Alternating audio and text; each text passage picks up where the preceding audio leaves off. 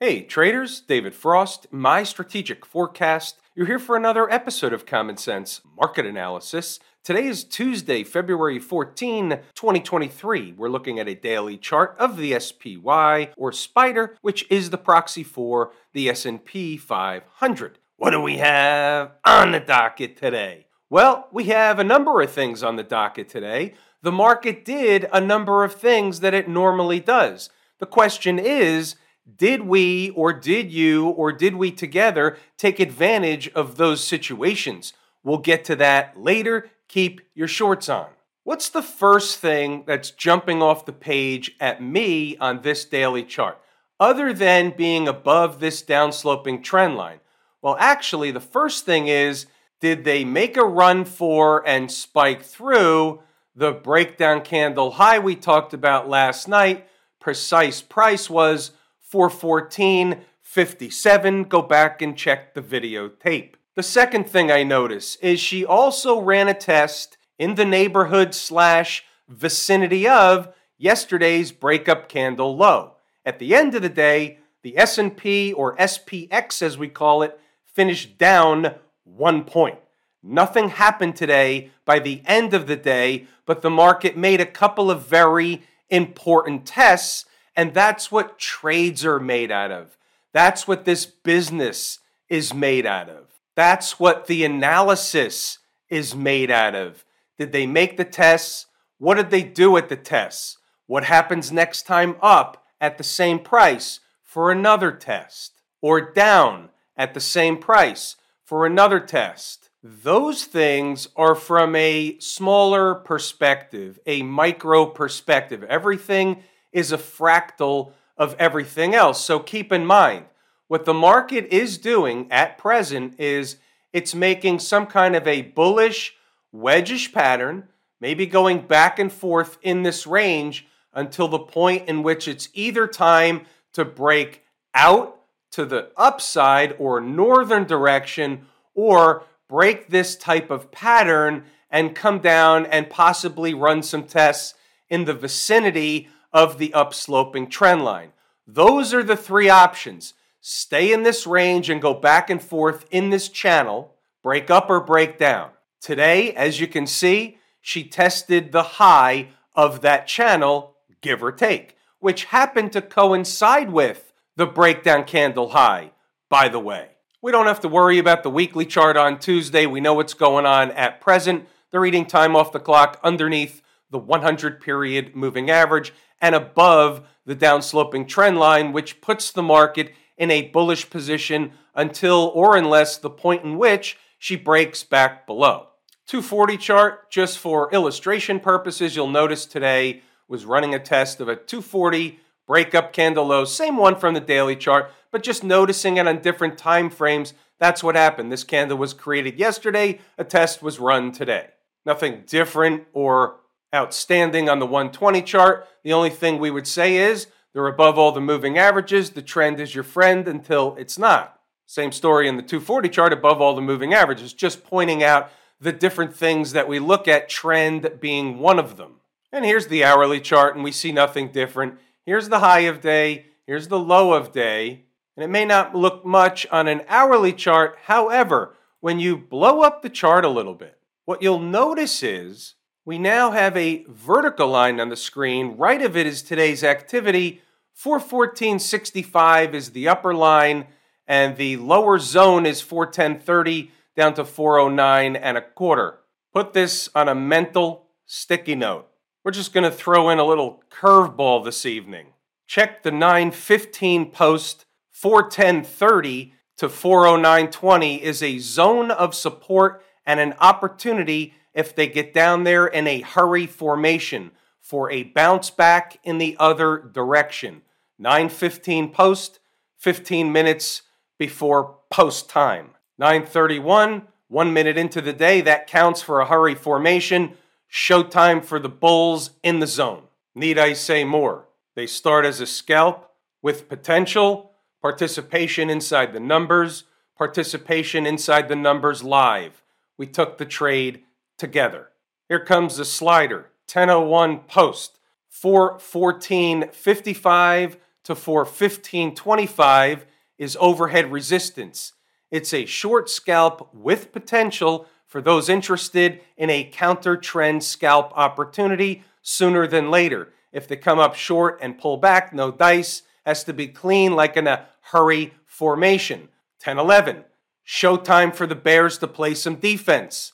And then we have the above, if above, you have to know the next spot for 1650. Then a couple of minutes later, the scalp portion of the scalp with potential is over. Let's see what we're talking about. 414.55 to 415.25. Holy double whopper, Batman. Look at that trade. Traders inside the numbers got it. Traders inside the numbers live room got it. Apples, you betcha. I'm going to let you pause the video, read the notes, go back to the chart to double check the work. We're an open book system.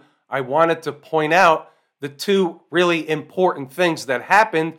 The rest is along the way commentary, the rest is supporting documentation. Certain numbers are important, but the two trades that were on the board were really whoppers in and of themselves, creating a double whopper situation. So I wanted to point those out and then circle back to those that want to read the notes, pause the video, go back to the chart, and double check the work. Why?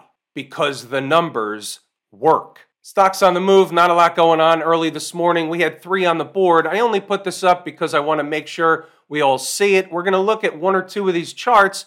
One jumped to target, and two came closer. One came close, one didn't come close.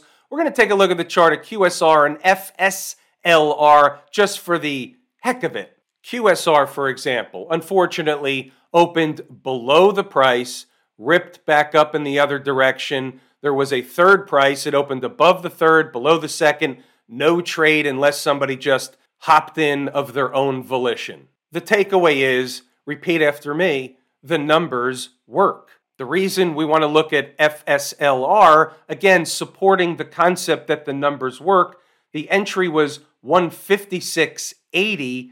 The low of day happens to be 157 on the button. No dice. Look at that. Rip back up in the other direction. Just saying. By the way, before we wrap up the spider, you might want to fire up your sticky notes because I'm going to give you a piece of information that we talked about before. You might have forgotten it, brought it up today for Inside the Numbers, and it's this. We still have some unfinished business that they did not tend to down at 408, give or take. So, therefore, if the market is selling in the morning or at any point tomorrow, we want to remember, put it on the sticky note, that 408 happens to be some unfinished business.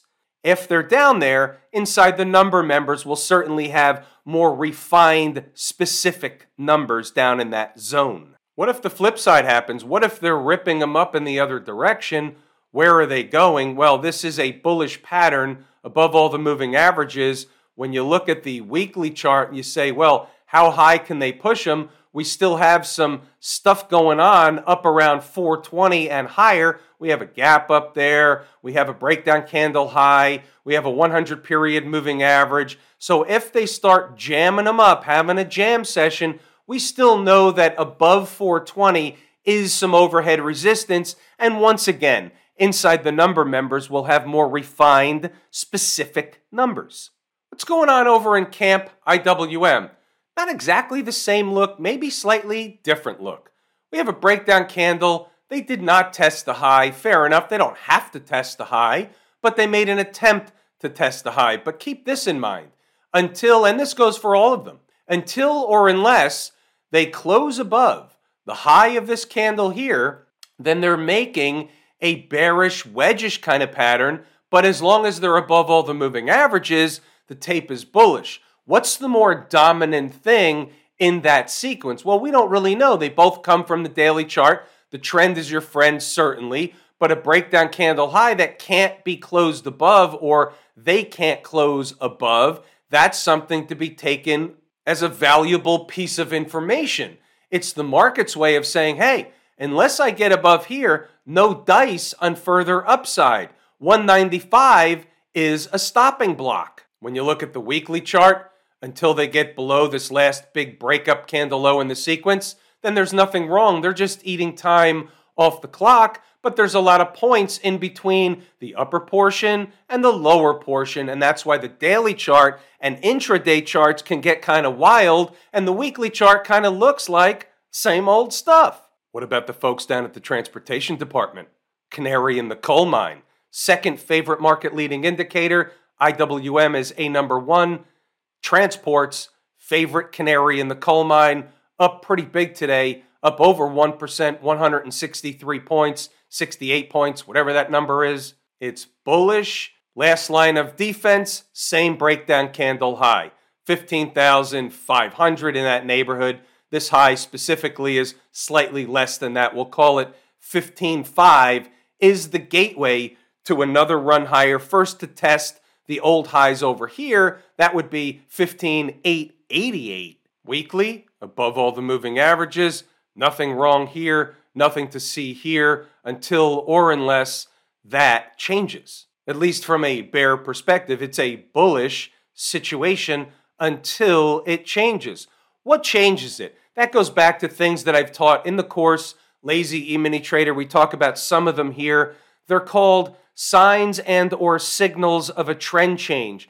There's a variety of them, and when you put some of them together with each other, you have what is and what would normally be a trend change. We haven't had anything like that. And until we do, and the trend is up, there's nothing wrong with the tape. It's a duck and it's bullish until that changes, until the character of the market changes. Q people, same routine, same type of pattern that we see on the SPY chart, above all the moving averages. Nothing wrong here. Did not yet run a test of the breakdown candle high. The couple of markets that we've looked at that haven't seemed to be a little bit behind the power curve in terms of against and compared to the SPY, but nevertheless, that's meaningless they're creeping higher, they're grinding higher. It's a bullish formation, it's a pullback on time, and they've started higher. That's pretty much what's going on until proven otherwise. Down day for the financials, 8 tenths of 1%, 30 cents above all the moving averages. Nothing wrong with the financials. It's just a down day. It's not a diverging day. It's not a collapse day. They're above all the moving averages. The trend is your friend. Nothing to see here either until there is. There is something to see, however, in Smashmouth. So they're buying up the transports, the canary in the coal mine, and they're buying up the canary for the tech sector, which is the Philadelphia Semiconductor Index. Smashmouth is the exchange traded proxy. They're already pushing on the recent highs it could be a tell. When the semis are strong, it's generally a leading indication of strength throughout the rest of the tech space. If they're weak, it's the mirror image of that. We look at the semis very similar to the way in which we look at the transports. Where are the transports likely headed? Where is the overhead resistance? You would like to know. We're going to scroll back and you'll see a line show up. It's at 265 50. It's a little bit on either side of that. That's the number out of the calculator. They generally spike them. Sometimes they come up short. That's the number 265 50. It's a target, it's magnetic, and it's overhead resistance. If I told you how much I appreciate each and every one of you, without you, these videos would not be possible. That is true and accurate information. We're pulling the ripcord here today. I'm David Frost my strategic forecast. Thanks again for tuning in to another episode of Common Sense Market Analysis.